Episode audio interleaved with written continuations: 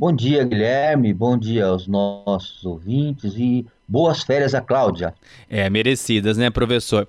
Enquanto a, a Cláudia aproveita essas férias, o consumidor brasileiro está aí sofrendo com essa inflação causada principalmente por essa alta dos combustíveis, né, professor? Isso a gente tem noticiado hoje, 12 dos 13 produtos da cesta básica aqui de Londrina também ficaram mais caros, segundo o último levantamento, energia elétrica muitos fatores, mas hoje vamos falar do combustível, porque o senhor vai nos falar sobre esses fatores que demonstram essa alta, né? Quais são esses fatores, professor?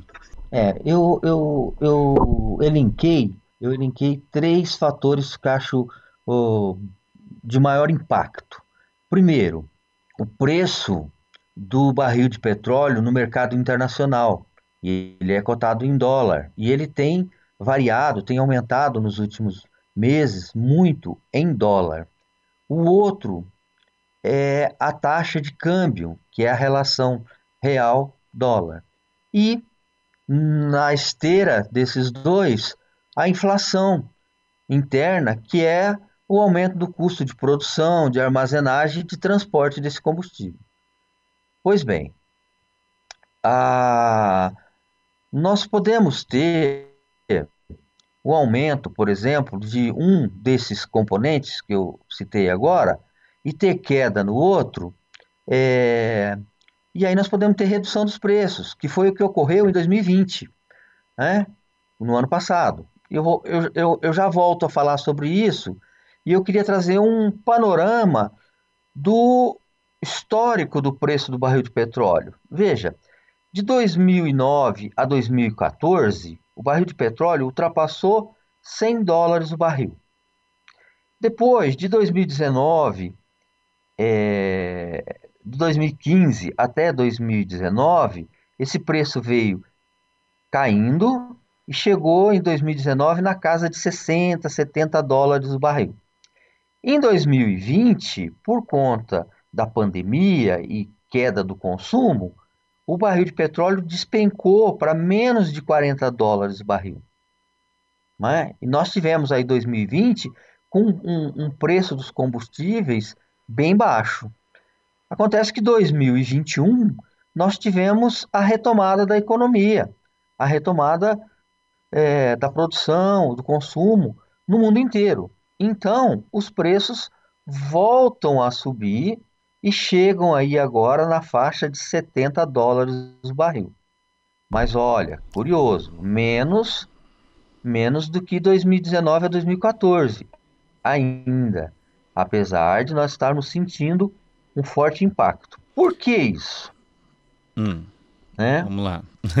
Por conta exatamente da questão cambial.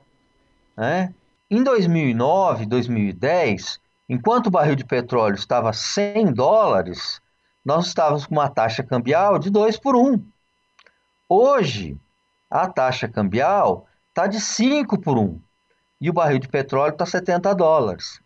Então, nós temos um barril de petróleo em alta e nós temos é, uma taxa cambial desfavorável.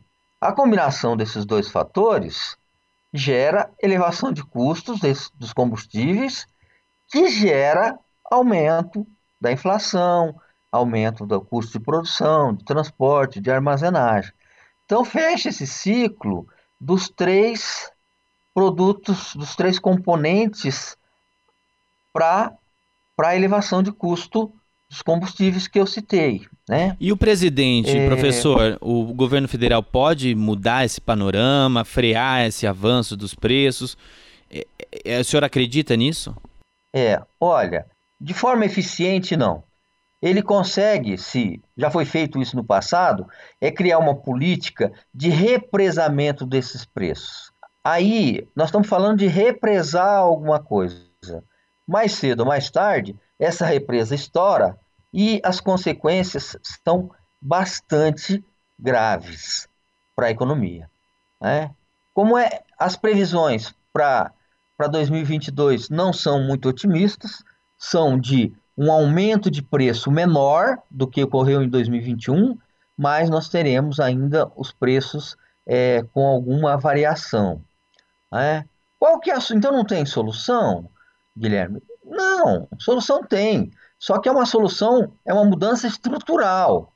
Nós precisamos de reforma administrativa para o governo ficar mais barato e reforma tributária para reduzir um pouco a carga tributária sobre os produtos. E aí sim a gente conseguir fazer com que os preços relativos caiam.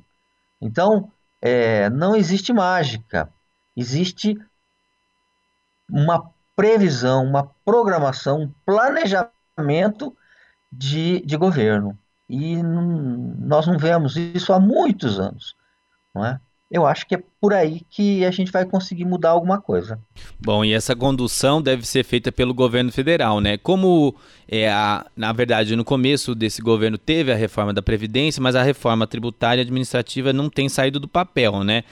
eu conversando com o deputado Rubens Bueno nessa última semana que ele esteve aqui na Rádio CBN, ele falou que não há ambiente político para essa reforma tributária e a reforma tributária que está por lá ele até apelidou de Frankenstein, que não agrada é, aos congressistas. Enfim, a gente vai ter que melhorar isso e isso precisa também de um ambiente político para que esse cenário econômico também avance, né, professor? Sem dúvida nenhuma. Nós teremos o ano que vem eleição. É, se o governo quiser fazer alguma coisa, tem que ser no início do seu mandato, porque ele tem força política. Em final de mandato, nenhum governo nem esse, nem os anteriores, conseguem fazer nenhuma reforma é, do jeito que tem que ser feito. O que está sendo feito aí, as reformas, é, um, é como ele disse, um Frankenstein, é uma brincadeira, é, às vezes, de mau gosto. Bom, a gente vai continuar noticiando isso e contando com, com a sua análise. Professor, muito obrigado, professor, e até a próxima. Eu estou sempre à disposição e um Bom final de semana a todos, boa semana, uma boa tarde a todos. Um abraço. Um abraço.